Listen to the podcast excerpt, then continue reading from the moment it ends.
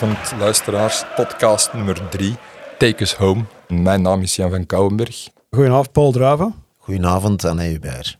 Dat begint bij uh, onze vriend Patrick de Kuiper. Gekend bij de Antwerp-fans in verband met de koehandel in stamnummers en mogelijke overname van Moskroen met onderwereldfiguren als Mogi Bayat en John Bico. Patrick de Kuiper, 31,8 70 te Ronse, als een zoon van een bakkersgezin. Studeerde in Gent af als industrieel ingenieur en was zelfs een uh, verdienstelijke verdedigende middenvelder bij SK Ronse. Startte in 2005 het bedrijf Infinity op. Dat was een bedrijf gespecialiseerd in zonne-energietechnologie en groeide uit tot een succesvolle internationale onderneming. Hij wordt zelfs in 2009 verkozen tot beste jonge ondernemer van de wereld. En ze noemden hem uh, in het West-Vlaamse de zonnekoning.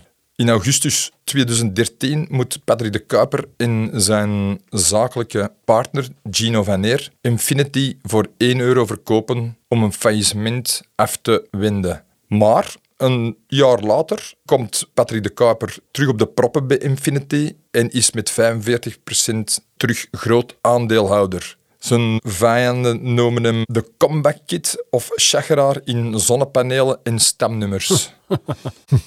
Bij ons komt PDC begin 2015 op de proppen. 29 januari 2015 klopt, na een telefoon van blijkbaar Karel Gerards en een eerste gesprek met Gunther Hofmans heeft hem ook een ervaring op tribune 2 die indruk op hem maakte. Hij volgt daar een wedstrijd blijkbaar incognito en dat maakt heel veel indruk op hem zodat hij besliste om zijn eigen ingangsclub in te kopen. Wat dat inkopen betreft, ja, we hebben dat in de vorige editie toch ook wel uitgelegd hoe dat het, het rijlen en zeilen was. Dus het was eigenlijk allemaal niet roze geur en maneschijn op de bosuil. Patrick de Kuiper wordt ook vrij snel geconfronteerd met de problemen, de geldproblemen die dat zich daar voordoen. En ondertussen is Eddie Wouters, de onvermijdelijke Eddie Wouters, weer op oorlogspad. En die begint een aanval op de club. En uiteraard voor één enkel doel. Dat is het geld te recupereren dat hij er zo gezegd in al die jaren heeft ingestoken. En dat begint met een uh, zeer spectaculair optreden op 15 maart 2015 in de zevende dag. Dat is toch wel ja, een programma dat door heel veel mensen op zondag wordt bekeken. En daar wordt hij uh, ja, ondervraagd door Ruben van Gucht die hem dan het forum geeft om dan eens een keer op zijn welgekende manier alles uit de doeken te doen. En daar komt hij dus verklaren dat hij toch ongeveer een 3,3 miljoen euro te goed heeft. En dat is door de bedrijfsrevisor zo aangegeven. Ook zijn er nog vijf historische schuldeisers. Dus Wouters, Armand Wegge, de familie Mintjes, Paul Bistio, Dirk Stoop. En dat groepje heb je eigenlijk nodig om het jaar daarop terug een licentie te halen bij Antwerpen die belangrijkste schuldeisers die geloven in het project Patrick de Kuiper, die hem uh, met zijn bedrijf Goala, BVBA, RAFC overneemt en ook al heel snel zegt dat er belangrijke figuren met de nodige financiële power Antwerp mee erbovenop gaan halen. Natuurlijk, het is ook altijd een vraag geweest ik denk dat er veel supporters daarmee geworsteld hebben. Wie, wie, wie, zijn die mensen of welk bedrijf staat erachter? Dat is een periode op elke wedstrijd dat je toen kwam, werd er gespeculeerd en, die persoon wist het en, de chef wist het. En uiteindelijk is dat een, een van de langst bewaarde geheimen gebleven op die club, omdat eigenlijk feitelijk niemand tot op de, de dag dat het bekend werd, de kampioenenwedstrijd, wist er eigenlijk niemand er zullen wel mensen geweest zijn die het geweten hebben, maar wij, het voetvolk, wij, hadden daar geen weet van. En die speculaties, die, uh, ja, dat, dat, was alle weken wel, wel iets, maar dat men zijn eigen ook wel wat druk gemaakt. Wie zijn die mensen en wat gaat er met ons club gebeuren?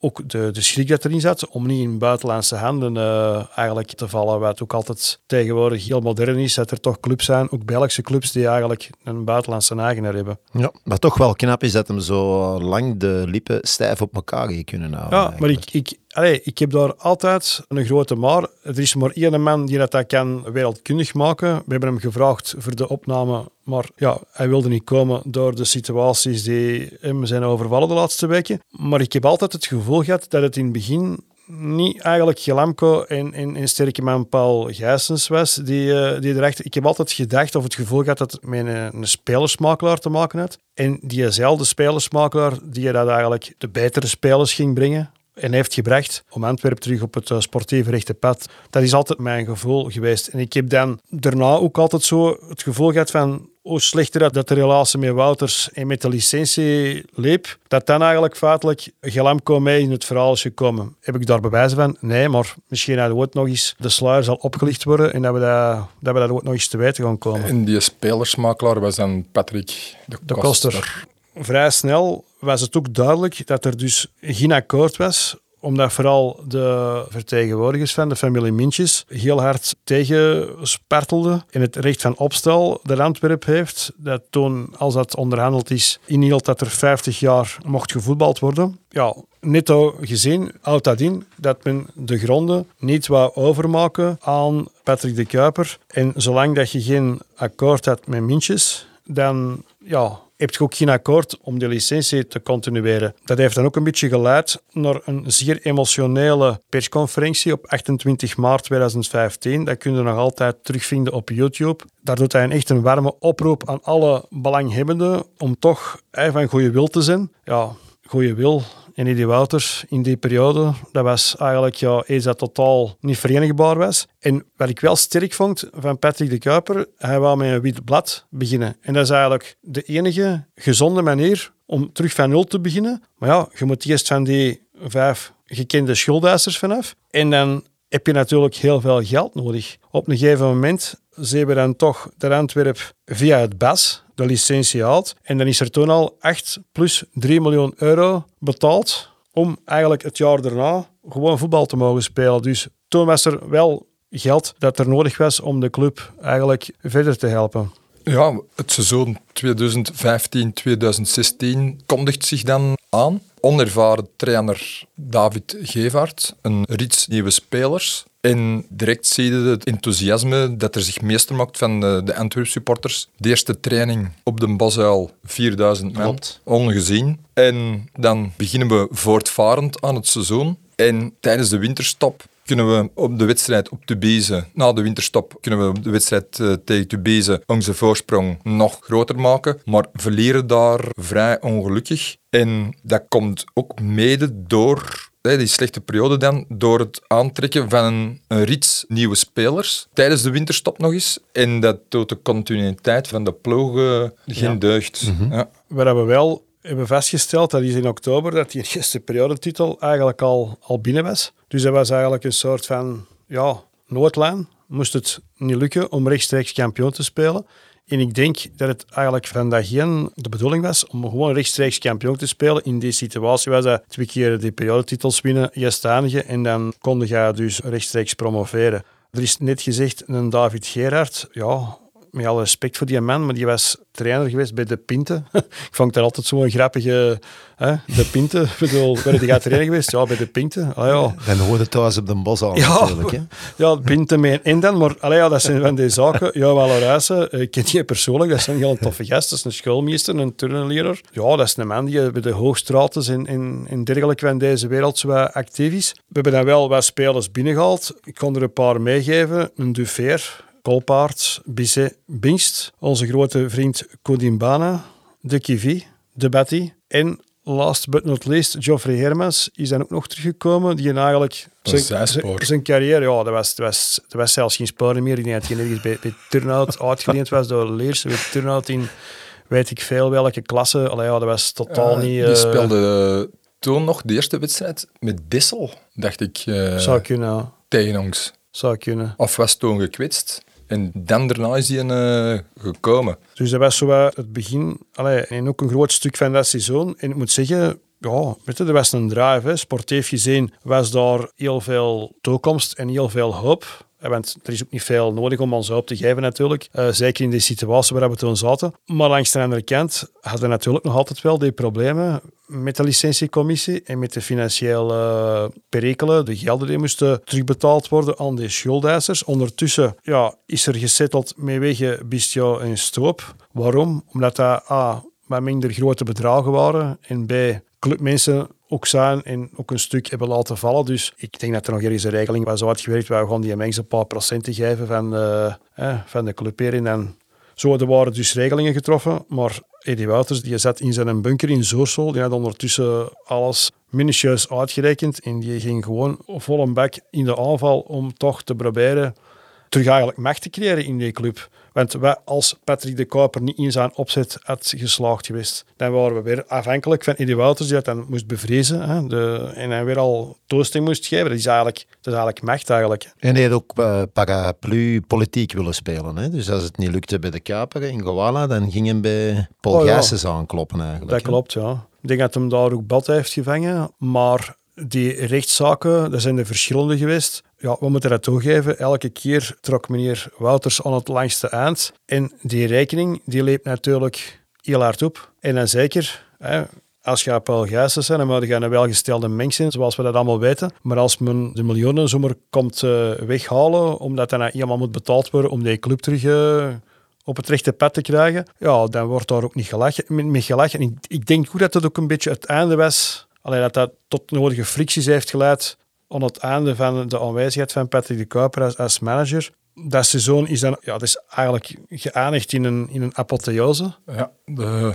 laatste wedstrijd uh, thuis tegen Eupen. Bij een gelijkspel zou White Star Woluwe kampioen worden. Dat is ook zo gebeurd, maar White Star Woluwe had uh, geen licentie gekregen om diverse redenen. Dus ging het sowieso tussen Antwerpen en, en Eupen. En, wat mij daar ook nog wel bij blijft, de laatste training voor die wedstrijd, waar wij met een aantal mensen bijeengekomen uh, in Café Royal. En van daaruit naar het Quadro-gebouw. En is er nog in verschillende landstalen de spelers toegesproken. En dan daarna kwam David Gevert uh, ook nog op de proppen met uh, een pep-talk. Maar ja. Ah, dat had weinig om het lijf. Maar dan hadden wij ook in de Royal een bandje. En dat was een bestuurslid van Eupen en uh, een makelaar.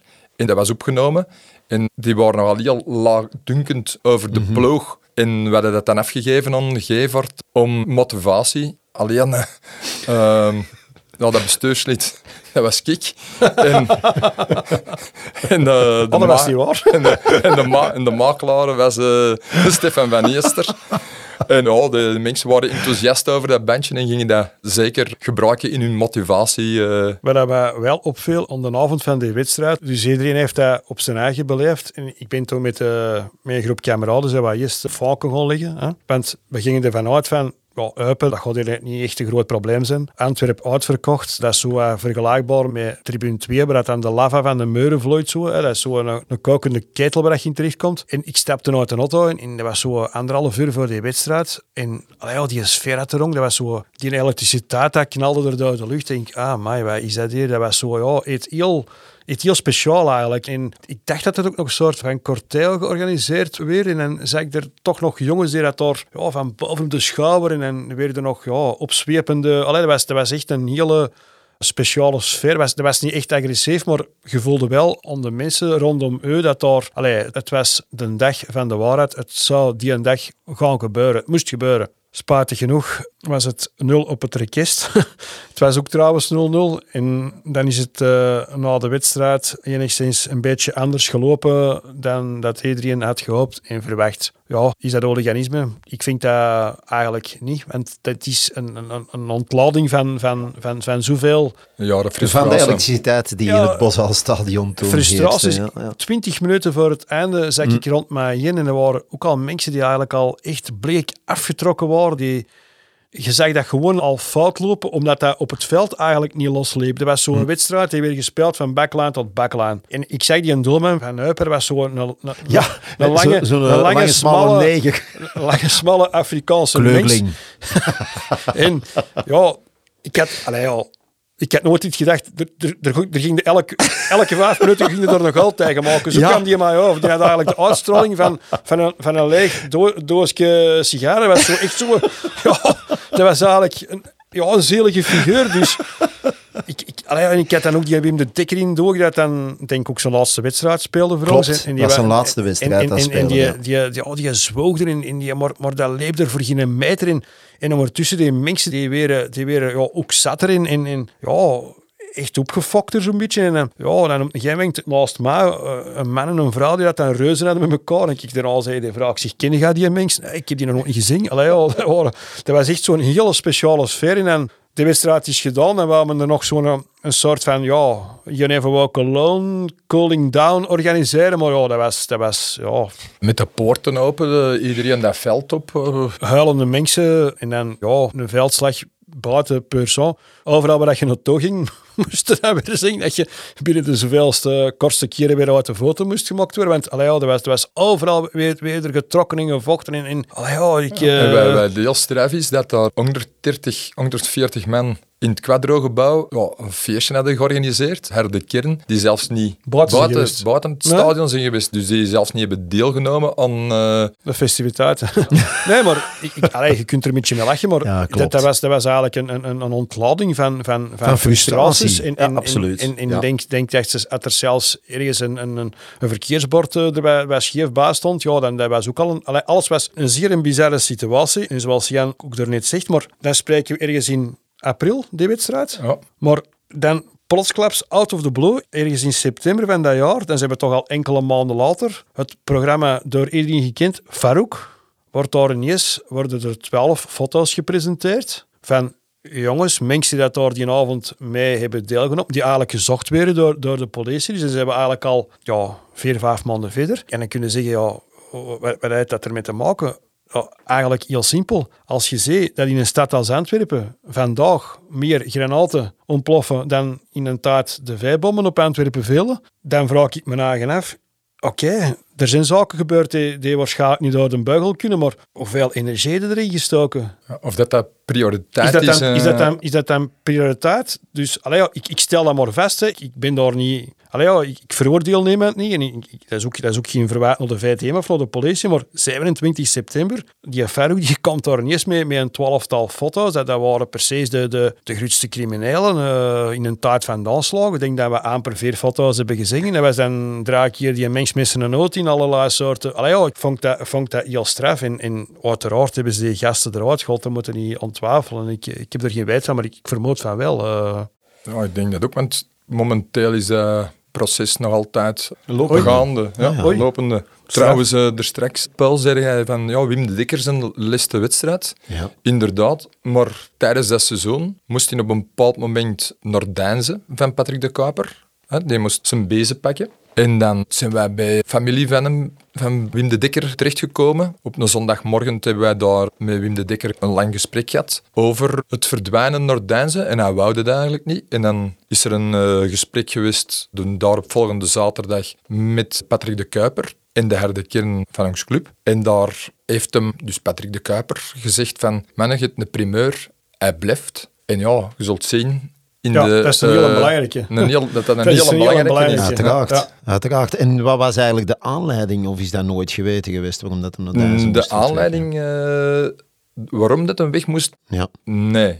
Dat eh, een duister geheel. heel, heel duister, ja. Heel straf. Maar ja, Wim de Dekker, iedereen weet dat hij een mens bij de aardsvijand heeft gespeeld. Maar ja, die heeft zijn eigen toch op een zeer korte termijn heeft hij zijn eigen toch als Publiekslevering. of ja. een van de publiekslievelingen kunnen opwerken. En dat heeft vooral te maken met, ja, die is een bescheiden opstelling. En die, dat is eigenlijk, nou, hetgeen Alamke al zei, veel te weinig heeft. Dat heeft Wim de Dekker dan veel te veel misschien. Dat pur sang, prof zijn, weten hoe dat je altijd het juiste antwoord moet geven.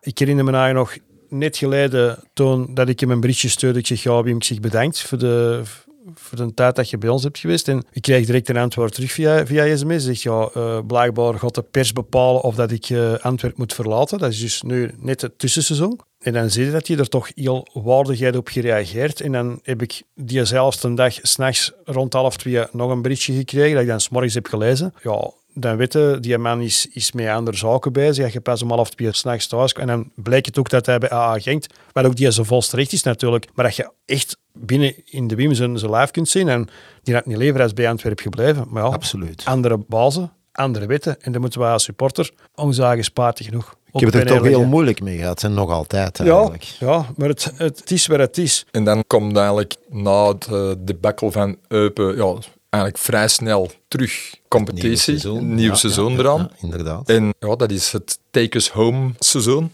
Ja, en daar hadden we dan eh, onder Gevaert, dus in de laatste competitiematch in eh, het vorige seizoen, dus eh, thuis de promotie tegen die koploper Eupen onder zware druk met 0-0 gelijk gespeeld en dus eh ultiem uit handen gegeven. En we moesten dus voor het nieuw seizoen eh, volop terug aan de bak gaan, zeker na die gespannen rellen achteraf. En dan eh, aanvang 2017 moest eh, David eh Gevaert dus de ruimte ruimen eigenlijk voor eh, Fred van der Biest. Die dan na een flitsende start met toch wel een 6 op 6, toch na een desastreuze wedstrijd op Lierse, na 0-2 ook op zijn beurt zijn kastje mocht, mocht gaan opruimen. En eh, wat, er, wat er dan gebeurt, is eigenlijk eh, een ongelooflijke trainerscarousel.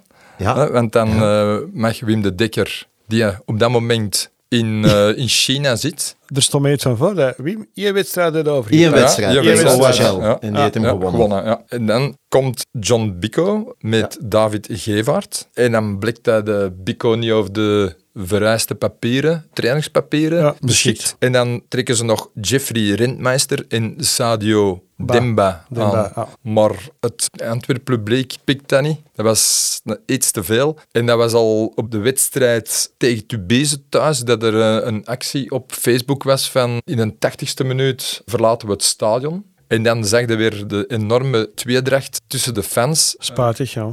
Want de paar honderd mensen die het stadion Verlieten, die kregen dan Dat de ploeg mag in de, de steek Ja, naar hun ja, hoofd. ja, ja. En zelfs Keelse ratten of ratten buiten. Ja, heel straf. Het is eigenlijk weer al de tweede keer dat jaar dat de supporters... Want niemand staat daarbij stil, maar je hebt enerzijds al de dekker aan boord kunnen houden, omdat je druk hebt gezet naar de, naar de clubeigenaar. En nu die actie, die, allee, er stond mij nog wel iets van bij. Die, die ging wel iets verder als, als naar buiten gaan. Er werden ook wel aan poorten getrokken, matchje stilgelegd. eh, Nee, dat was de wedstrijd, de thuiswedstrijd daarna tegen Cercle Brugge. Dat Oké. het echt ontploft. Ja. Dan is het echt ontploft, hè? Ja, Ah. ja, inderdaad. Dat was de Bico buiten. En hebben we Ah. naar geen ander supporters leek die wedstrijd, denk ik. Ja, en dan, en dan denk ik dat Patrick de Kuiper met zijn handen in zijn weelderige haardos zet. Want allee, ja, dan, dat is een waanzinnig probleem. Het- Hetzelfde doet zich voor. Dus die, die sportieve zekerheid die glijdt stilletjes aan uit de wenden. Je, hebt al x aantal manoeuvres gedaan om die groep terug punten te laten pakken. Want het komt alleen maar op, komt erop neer van, van, van te winnen. En dan, ja, dan moet hij toch een figuur vinden die voor de supporters onmiddellijk oké is. Ja. En ik dacht dat er nog een, een flamboyante naam altijd maar eh, rondging, die eh, nog trainen bij A Genk, bij, en bij, en bij Club Brugge geweest. Trond Solliet. ja, ja, ik ik dacht Ja, ook- dat is waar. Dat- Die heb dat- ik ook dat- dat- Ja, dat- dat toen- ja, en iedereen ging ervan uit van, ja, na gaat hem, na gaat hem zwaar uitpakken, want na, na moet het toch wel... En, en, en dan out of the blue werd dan Wim de Dekker, Wim terug als Gevraagd. hoofdtrainer. die het toen ook weer al in die periode op pad was voor de jeugdwerking. Wat dit hem er allemaal juist ging doen, dat weet ik niet. Maar Dat is een samenwerking met een Chinese topclub Ja. uit Shanghai. Ja. Ja, misschien de, de zonnepanelen van Shanghai. Allee, ik weet het niet, maar dat was, in een, dat was inderdaad... eh, dus die zat daar echt eh, in, in allee, duizenden kilometers van huis. En heel raar, ik kreeg, ik kreeg daar een telefoontje van op een heel eigenaardig uur. Dat heeft met dat uurverschil te maken, uiteraard. En, en, en die vroeg... eh, ik vond het ongelooflijk tof en ik was ook erdoor gecharmeerd. Die vroeg aan mij van, Paul, wat moet ik doen? Zeg, ja...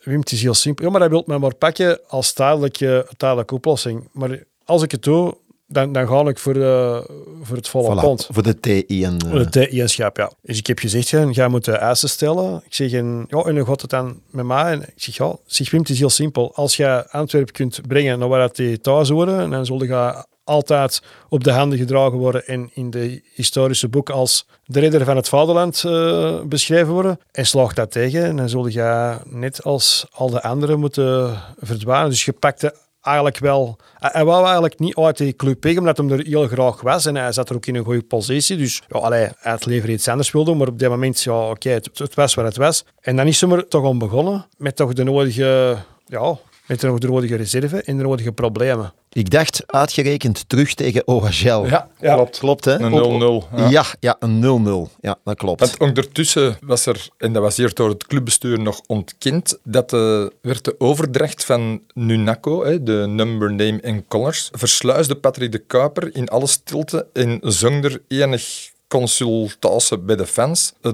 van de VZW RAFC naar het NV-management. Met als resultaat dat de Patrick de Kuiper als meerderheidsaandeelhouder in zijn eentje beslissen kon wat er met die eh, number name colors Kon gebeuren. kon gebeuren. Ja. Dat is misschien ook...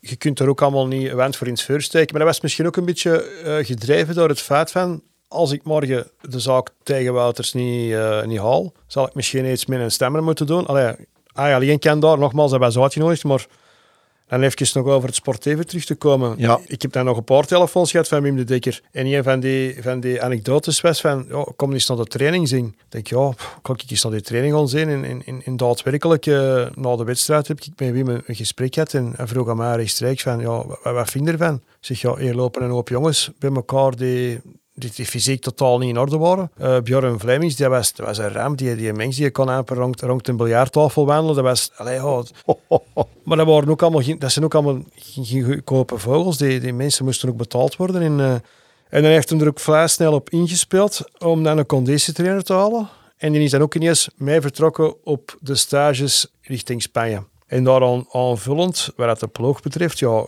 je zit dan in, in die periode zit een beetje in speaking terms. En dan je dus weet van, zeg ja, waar hij wel heel sterk was van de Kuiper in die periode, dat hem Ferry Zaroon bracht naar de club. Vond ik dat sportief, was dat de meerwaarde die dat je in dat middenveld wel, Wel nodig had. nodig had, ja. ja. En dan is er ook nog van achter een ingreep gedaan. We zaten dus met twee centrale verdedigers die, allee ja, kon het nog proberen respectvol te zeggen, maar niet van de snelste waren. Bizet en onze vriend. Kolpaert. En die heeft hem vervangen door Konen en Duplus. En die twee spelers die komen niet zomaar van een boom gevallen, maar die hadden al samengespeeld in een andere club. Dus die hadden al wat automatisme. En het laatste probleem dat we opgelost hebben, dat was, allee, dat hij heeft opgelost, hè, dat was eh, onze doelman. En ik weet nog goed, ik weet nog goed, Kodimbana, dat was, hij zei tegen mij, ja, dat, dat, dat kan ik niet maken, ik kan die er niet uithalen. Dat, dat, dat, dat was, ja, dat was iemand die blijkbaar gebetoneerd op doel stond en, en die dat er ja, zo'n uitstraling had. Dat,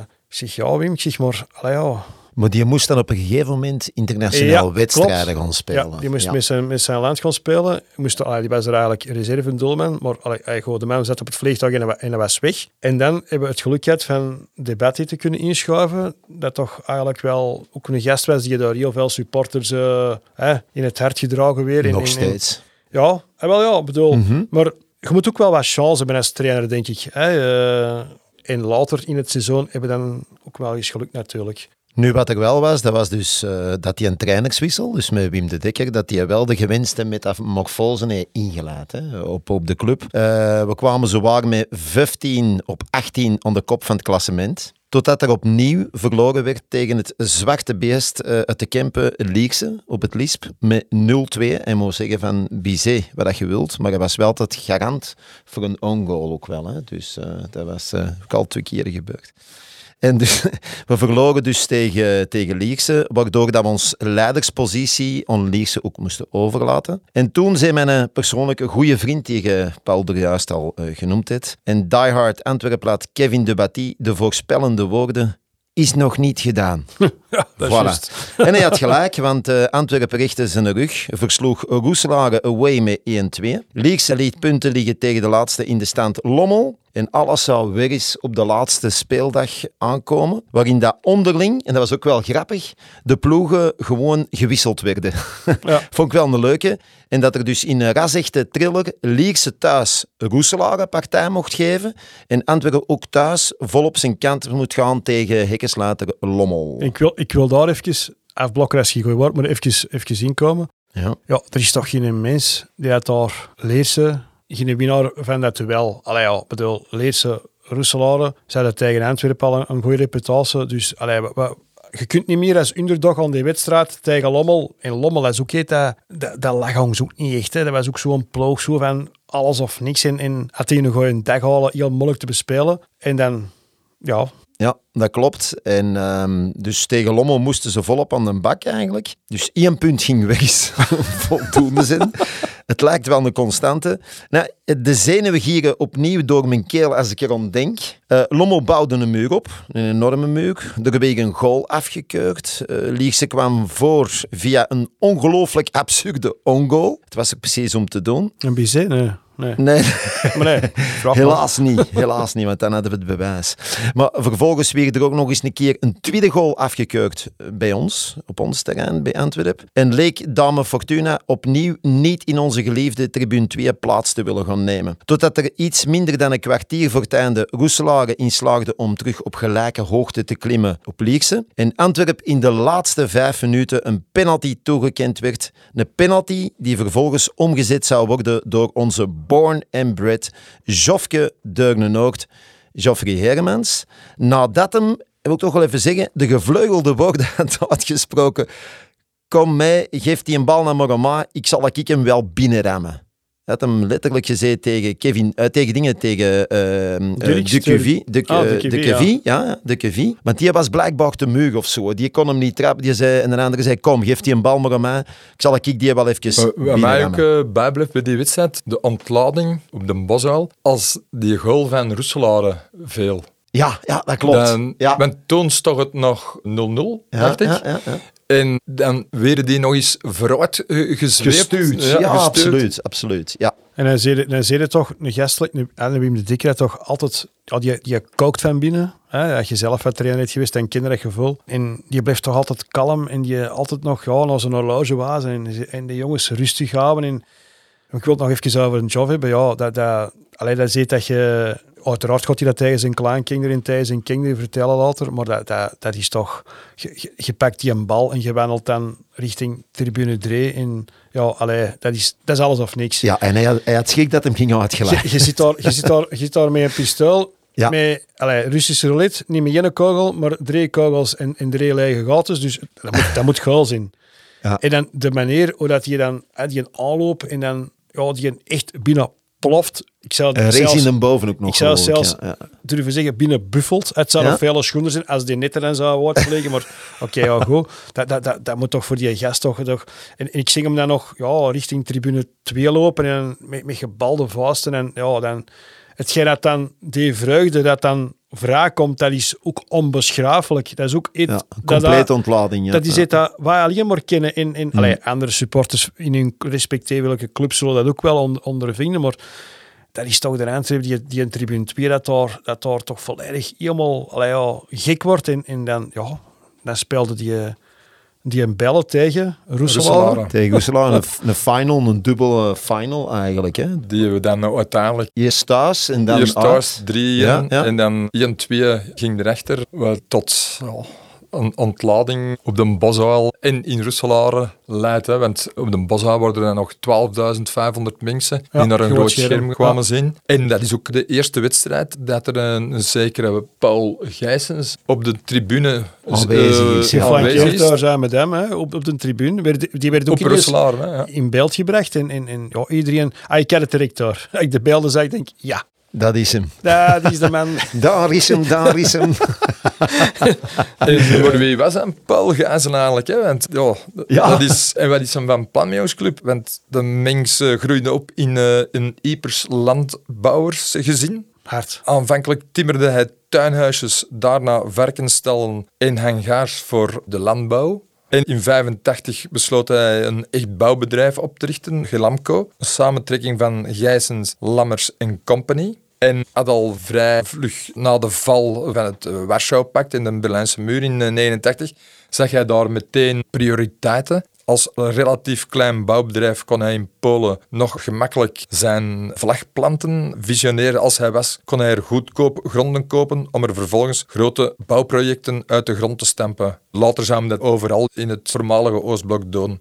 Dus ja, die man had een fortuin vergaard. Had ook al in Gent het nieuwe stadion eh, neergepoot. Hij kreeg daar geen geld voor, maar hij kreeg wel de omliggende grond rond het stadion Als tegenprestatie. als, tegen- als Ja. Mhm. tegenprestatie. ja. Er stond maar nog iets van voor dat er in Brussel ook nog heel grote ambitie was om het, om het Heizelstadion tegen de grond Ja. te gooien en dat Ja. dan opnieuw te bouwen. Ik dacht dat ook Paul Gijsens daar de man was die uit dat daar ging.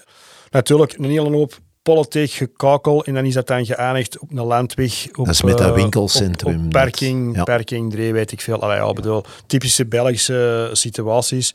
Wat er nog wel belangrijk is in dat jaar, dat Wouters, die valt nog één keer de licentie aan. Daar komt dan ondertussen gelukkig niks meer van. En op 27 mei van het jaar 2017 neemt Gelamco ook wel Gewala over. En dat is dan ook het einde van de koper. Die net dan ook nog een hele tijd ontkent dat hij niet weg moet. Maar ja, dat is de einde oefening. Zijn taak ik op. En dan kondigt hij aan dat hij richting Ronse gaat. Eerst was er nog een project met jeugdopleiding dat hem ging doen met de Antwerpen. Daar is er ook niks van gekomen. En dan Antwerp is hij, Diamonds. En dan is hij, richting, Diamonds, uh, is hij richting Ronse getrokken waar hem volgens mij nog steeds, alleen help mij ik niet juist ben, nog altijd uh, actief is in Ronse. Ja, dat, is, uh, ja, dat zit allemaal weer in de schaduw natuurlijk van het, wat er met Infinity of met dat bedrijf gebeurd is uiteraard. Waar dat hem dus nu, jammer genoeg, twee jaar zelf voor boven zijn hoofd heeft hangen. Met die certificaten die blijkbaar te vroeg zouden ingediend zijn. En naar gelang dat die, dus krijgen certificaten voor zonnepanelen. Maar dat was dan het jaar 2010 geloof ik. En hij zei dat die al in werking waren. Maar die waren pas in werking in 2011 en daardoor kreeg hem dan zoveel miljoenen extra. En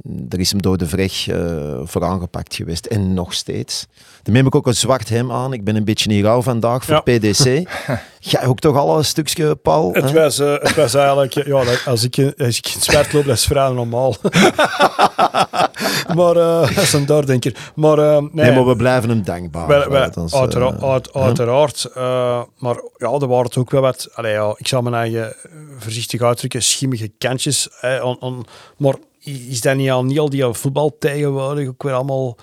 En dat hoort ook bij Antwerpen eigenlijk. Uh, Als je dat zo uiteindelijk, daarom, de schimmige figuren ja, toch ja, altijd... Maar daarom is het ook zo, uh, uh, eigenlijk ook wel raar dat Paul Gijsens eigenlijk zijn eigenlijke passie zijn paarden. Hij heeft er een, een, een stoterij in knokken en ja, wat, wat zoekt die mens in het voetbal? Hè? Die, nee, ja, er nooit geen interesse gehad. Oké, die, ja. die doet met zijn twee zonen, hè, die, die Michael en Simon Gijsens. Maar waarom ja. komt hij in het voetbal terecht? Ik denk dat, uh, Is dat uh, om de, met zijn bouwfirma? En wilt hij... Uit, uiteraard. Het, het feit dat hij het, het Boshaalstadium helemaal aan het hernemen is, aan het heropbouwen, ja, dat zal er uiteraard ook mee te maken hebben. Maar je mag ook niet vergeten, zo'n mensen die aan, aan, aan de absolute top van, van het land staan, qua ja, financieel uh, wel Top 30 geloof die man heeft, ondanks zijn iets ouder leeftijd, ook altijd nog altijd eergevoel om bepaalde zaken te willen bewijzen. En als je, als je hem bezig hoort de laatste dagen in de pers, na het winnen van, van de Belgische beker, waar we het ook nog eventjes moeten over hebben.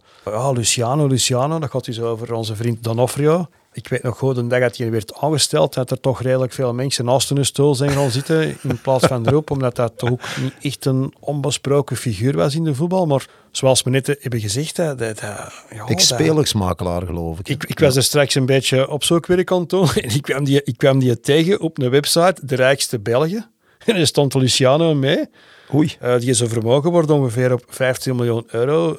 Als die website niet juist is, dan leek ik hier ook. Maar dat is toch heel straf. Dat je eigenlijk feitelijk... Uh, heeft dikke problemen gehad in Frankrijk. Dat is ook nog iemand die uh, Zinedine Zidane onder, onder zijn noden heeft gehad. Ik bedoel, weinig mensen weten nog. Maar hij heeft hem dan toch twee jaar effectief voor zal zijn fratsen. In, in een, voorwaardelijk zes maanden effectief. Twee jaar geschorst door de UEFA. En dan ging, ging hem gewoon voort met wat stroommannen en met offshore bedrijven. Allee, dat is allemaal dat, dat, dat, kan allemaal, hè. Bedoel, uh, het is eigenlijk ongelooflijk dat zoiets kan. Uh, ja, ja, ja. En daarom moeten wij als supporters, en daar ben ik ook blij voor dat dat, dat collectief 86 is, in het leven is geroepen, dat we toch kritisch moeten blijven. Klopt, want en waakzaam. Want, want, de meeste ja. mensen van ons die gaan werken, die betalen bekend 50% belastingen op, op hun loon. Als er nu gesproken wordt in de, in de wandelgangen van ja, de voetballers zullen ook iets wat meer moeten belasting betalen, want dat is, dat is niet enkel en alleen entertainment dat die brengen, maar bedoel, dat zijn toch allemaal zaken. En je mag er toch eens bij stilstaan en toch eens... Ja, uh, en zeker omdat er... Uh bij de drie clubs Anderlecht, Brugge en Antwerpen. Drie West-Vlamingen aan het hoofd staan van die club. En die hun eigen privéoorlog tegen elkaar uh, ja, aan, ja. aan het vechten zijn. Hè? Ik denk dat het ook ergens voor onze geluk is dat er een privéoorlog wordt uh, uitgevoerd. Want dat is zo'n beetje, gelijk als dat gezegd, de eer, het eergevoel van onze wij, vriend. Wij hebben geluk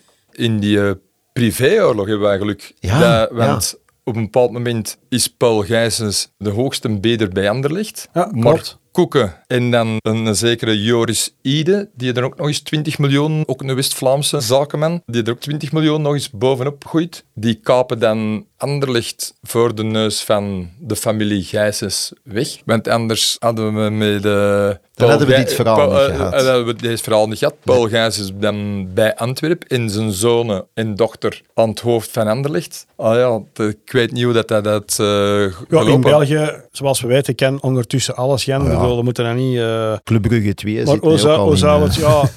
Ja, maar ik, vind, ik, vind het toch, ik vind het toch belangrijk dat die eigenheid, en dat is ook belangrijk voor clubs als, als Anderlecht. Anderlecht heeft die grandeur niet meer. Vroeger, uit- de naam van de stok binnenkwam, dan, oh, dan kwam die binnen. Hè. En oké, ja, die had dan schaatsrechter omge- omgekocht tegen Nottingham Forest Europees. Dat is dan daarna ook allemaal uit, maar dat, dat waren wel, dat waren wel figuren. Dat is meneer Van der Stok en iedereen ging daar, hè, de minister zat. Anderlecht is die grandeur gewoon omdat hij ook ja, de laatste jaren eh, verschillende overnemers en eigenaars. En, ik hoop dat vooral bij ons dat, dat er een continuïteit komt en dat hij absorbeert. En daar wil ik mee zeggen, wij moeten als supporter ook absorberen, omdat er nu nieuwe eh, regels en nieuwe wetten en nieuwe mensen een ding staat maken. Maar dat moet van twee kanten komen. En als je een totaalverhaal wilt schrijven, moeten volgens mij met alle supporters, ook met een onderbuik, moet je proberen van ergens een, een, een, een bepaalde samenwerking, dat iedereen weet dat hem eigenlijk geapprecieerd is. En dat zal op lang... Men heeft altijd geld gestoken in, in gigantische transfers, maar men heeft men ooit geïnvesteerd in supporters. Ja, dan is het... Het niet over het project van de Koning Boudewijn Stichting zoveel jaar geleden. Hè, maar bedoel, echt als club investeren in supporters, ja, ze hebben die wel nodig. En, en vooral, waarom hebben ze ons nodig? Voor, voor eh, abonnementen en voor merchandising en, en voor, voor pinten coëfficiënt 4 te drinken en dat soort toestanden. Maar bedoel, eh, er is niks dat zomaar gebeurt. En, en, allee, Nochtans, er zijn kleinigheden die dat de supporters echt wel zouden kunnen appreciëren. Zo, bijvoorbeeld op dat oefenkamp dat dan eh, meneer Gijssen toch wel persoonlijk met die zonnebrilletjes overal om die mannen dat ging uitdelen en zo. Persoonlijk niet zei van, hey, god dat is even tegen een onderdaan, Ja. god dat is even... Ja. Vond ik een heel knappe geste. Maar hij komt me dikwijls zo over. Dat is, dat is, een keiharde zakenman. Hè. Ik, Ja. kan daar niet, ik, kan daar, ah, ik daar niet van af. Dat is, dat is een gast die, die, die is heel gestructureerd in zijn zaken doen. En, en dat is, duldt ook geen tegenspraak. En, en, maar soms als hij dan in een situatie komt waar ze niet echt thuis in zijn, omringd door supporters, en dan het oefenkamp in Spanje is dat nog vrij amicaal, dat zijn nog families en, en, en vrij de meer normaal supporters, zal ik dan zeggen, heb ik zo de indruk dat hem dan ja, zijn eigen niet op zijn gemak voelt. Maar het is misschien omdat wij meer dat contact... Allee, ja, Ik denk persoonlijk, ik weet niet wat jullie ervan denken, maar ik denk persoonlijk dat hem zijn eigen toch meer en meer aan het interesseren is in het spel en meer en meer er is aan het eh, inleven. Als we bijvoorbeeld nu zien, ik denk niet, als het dan Donofrio gelegen had, dat we nu een, eh, eh, onze trainer eh, Leko hadden gehad, ja, bijvoorbeeld. allee, het, is, het is toch een algemeen geweten geheim. Eh, Van Azenbroek was eigenlijk eerste keus. Dat is de van de, van de week ook in, in de kranten gestaan. Maar nu dat je toch bij Leko zei, misschien ook, ook een stukje hè, over ja, toch wel onverwachte winnen van een beker van België in, in, in een zeer eh, moeilijke periode. Zonder publiek. zonder publiek. Ja. Ik vind het verschrikkelijk. Wetende dat we toch met van alles bezig waren in, eh, in de maand maart. Eh, we hadden een voetbaltrein gecharterd en we zouden allemaal met dezelfde sweaters naar Brussel gaan om daar dan toch een kleine parade te houden. Kwestie van Antwerp, eh, zijnde ons eigen toch even te laten horen. Hadden ook ons eigen vak daar eh, achter het doel. Ja, allee, alles was voorzien om daar als, als, supporter een hoogdag. En als je dus de finale wedstrijd die dat je nu hebt gezien en je zou daar volk bij zitten, dan denk ik dat toch wel voor bepaalde supporters enkele dagen zou duren voordat ze terug in de ouderlijke woning zouden verschijnen. Maar het begon ergens in de maand augustus, denk ik, of september. Ja, dus de, ehm, de eerste belangrijke wedstrijd, laat ons het zo stellen, dat was dan eh Antwerp tegen Sporting Lokeren. Die we hier eh, met 4-2 gewonnen na verlengingen. Wat toch wel opvallend was, dat is dat we eerst moesten achterkomen. En dat zou dus een constante gaan blijken in heel de road. De Rouge, inderdaad. En dat was je toch wel eh, een opdoffer nog in een minuut. Want dat was een tegengoal van Lokeren via Beritze. Ik zal die naam ook nooit niet vergeten. Ik ken de mensen niet. Ik was, ik geloof, 50 seconden of zo en stonden, de bordjes stonden al in het nadeel van onze club. Maar waar mij wel opviel, dat dit jaar, in tegenstelling tot het jaar ervoor, de trainer Belloni, wij zijn eh, onder druk van het bestuur of, of, of ook grotendeels van de supporters, toch wel wat geïnteresseerd geraakt in. In, Geïnteresseerder. of geïnteresseerder geraakt in van België. Nee, dat klopt. Het jaar ervoor uh, ze hebben, er, ze hebben eruit gegaan tegen dacht KV Mechelen met, met een veredeld B-elftal. Dus dan laat het toch eigenlijk wel zien dat toen niet echt veel uh, interesseert. Nee, inderdaad. Want ik, uh, ik moet zeggen, ik was ook op Kortrijk. En ja, had hij mij gewoon eerlijk gezegd van jongens, het interesseerde ons niet, we gaan ons op de competitie gaan spitsen, dan, dan had ik dat fair gevonden. Toen had ik echt het... Halve finale spreekt je dan?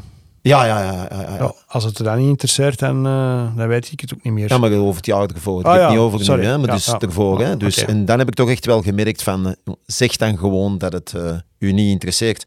Dat was gelukkig dit jaar wel het geval. Hè. Dus, en dan er was met goals van Mbokani twee keer de kleine Miyoshi. Toch ook wel het vernoemen waard. En Babi. En dan zijn we verder gegaan in de poules tegen Genk. Genk 3-3 thuis uh, via de penalties. Met een uh, ongoal op de hoed van Hoed. Wow, dat is een beetje voor de spanning te zorgen na de 2-1 uh, eh, voorsprong, denk ik dan. En dat was dan met goals van Juklerud en twee keer Mbokani alweer. Dan zijn we op standaard terechtgekomen. Op standaard. Daar zijn we ook weer, dacht ik, eerst... Ja, daar zijn we eerst achtergekomen met 1-0. Waaruit eigenlijk iedereen ervan uitging van... Wow, dit is een, dit voilà. is een, clip, een, een clip te ver. Uh, het is mooi geweest. Maar ik had, ik had er eigenlijk, ik had er eigenlijk, ja, eigenlijk ik weet ook niet waarom, een vrij goed gevoel bij. Omdat, ja, dat ligt ons daar wel. Ik herinner me eigenlijk nog een ongelofelijke wedstrijd onder leiding van Colin Andrews. Die hebben we dan ook niet verloren. Dus daar in een beker, ja, ik had, ik had er een goed voorgevoel bij. En dat bleek dan toch... Uh... Dat bleek dan bewaarheid. Ik had dat voorgevoel trouwens ook. We zijn er gaan winnen met 1-3. Met goals van uh, Richie de Laat. Straf. Wat ik nooit zal vergeten is ook die prachtige afstandsschool van Benson. En dan Wedal en Boccani. Onvermijdelijk. Ja. en uh, via die weg zijn we dan terechtgekomen in de halve finales. Heen en terug tegen Kortrijk. En uh, thuis hebben we daar een 1-1 laten optekenen met een afgedwongen penalt niet van de heer Lamkelzee. En daar laat ik graag het woord aan Ja, ik kan daar niet te veel commentaar op geven. Bedoel, uh, ik dacht, uh, het, allee, dat blijft een niet al omstreden figuur. Hè. Bedoel, uh... Klopt. Nee, inderdaad. En uiteraard, van wie was de goal voor de 1-1? Uh, Bocani. Inderdaad, ja. en dan, dan moest de klus geklaagd worden. Hè, want het was toch 1-1, dat is toch al redelijk gevaarlijk. Dus dan moest op Kortrijk de klus geklaagd worden. En dat hebben we ook gedaan met 0-1 met een goal van Refailov ik vond zo kunnen in de finale, zeker in de eerste helft, waar we uit het spel werd gegeven aan Club Brugge. Wat ook die ja, een opdracht was. Als je, als je kampioen bent, dan moet je eigenlijk tegen Antwerpen het spel uh, maken. En dan uh, kwam Antwerpen er wel uh, redelijk vinnig verschillende keren uit. En ik denk op een gegeven moment moeten zelfs 0-2 voor staan. Maar word al blij dat hij niet een goal doorviel van, niet van Bakani, maar van de, Rafaelov. Rafaelov, ja, inderdaad. Ook een assist van uh, Juklerud. Ja, ja, inderdaad. Maar uh, ja, oké, okay, goed. Tweede helft was minder. Uh, beide ploegen uh, te weinig competitie, geen competitieritme. Uh, waren weer, uh, geen publiek. Die, die, die, die, nazel, dat was ook zo, ja, buiten die, die paar uh, vlaggen dat er gingen, dat gaf me zo'n soort van DDR-gevoel. ja, heel kil en koud. Ik heb het er net voor de opname, heb ik het zo in een soort van botade gezegd. Je denkt dat ze de COVID, de corona hebben uitgevonden om voor een leeg storm te moeten spelen in Brussel. Het is, ja, je gaat één keer in een leven tegen Club Brugge mogen spelen, gaat die dan winnen. En dan in deze omstandigheden, dat is toch, dat is toch allee, ja, triest. Zeer, ja. zeer triestig. Als je nu bijvoorbeeld uh, tijdens de oude Champions League ziet, die doen toch, ah, de mensen doen daar toch hun best om, om, om, dat, om dat wat te verseren. Maar, het, het, het, het, is niet wat het moet zijn, want er moeten gewoon mensen zitten op die tribune. Klopt. voetbal zonder volk, dat is, dat is gewoon uh, niet verkoopbaar, maar uh, het, het, de match wordt wel gespeeld natuurlijk. Ja, maar correct me if I'm wrong, maar ik, ik dacht dat ik had horen waaien dat wij voor de supporters gezangen mochten zorgen en dat dan de vlaggen van Club Brugge mochten opgesteld worden. Of was dat, ja, is dat maar een verhaaltje of zoiets? Denk ik het fijn niet fijn. Ik heb ook een paar, weliswaar veel minder rood-witte vlaggen. Ja, klopt. Maar, maar, ik, denk, ik denk dat dat, ja, ik denk dat, de mensen eigenlijk niet echt uh, veel uitmaakten. Dus ja, oké. Okay. Uiteindelijk, de finale moeten maar één ding doen. Dat is, dat is die winnen. En dat hebben ze gedaan. Ja. En daar zijn we terecht heel fier op. En dan waar Aleco dan verleden week uh, extra time, eh, die, die toch direct naar de supporters doorschakelde, die zeiden van ja, oké, eh, voor die mensen is het toch erg en, en, ze hebben hun eigen allemaal goed gedragen op, op, op twee, drie vuurpalen na. Allee, ja. Ik ken de mensen niet goed genoeg, maar ik denk wel dat dat bij Antwerpen past. Dat is mijn gevoel erbij. Hè. Mijn gevoel is juist hetzelfde. Ja. ja. de toekomst zal het uitwijzen. Hè.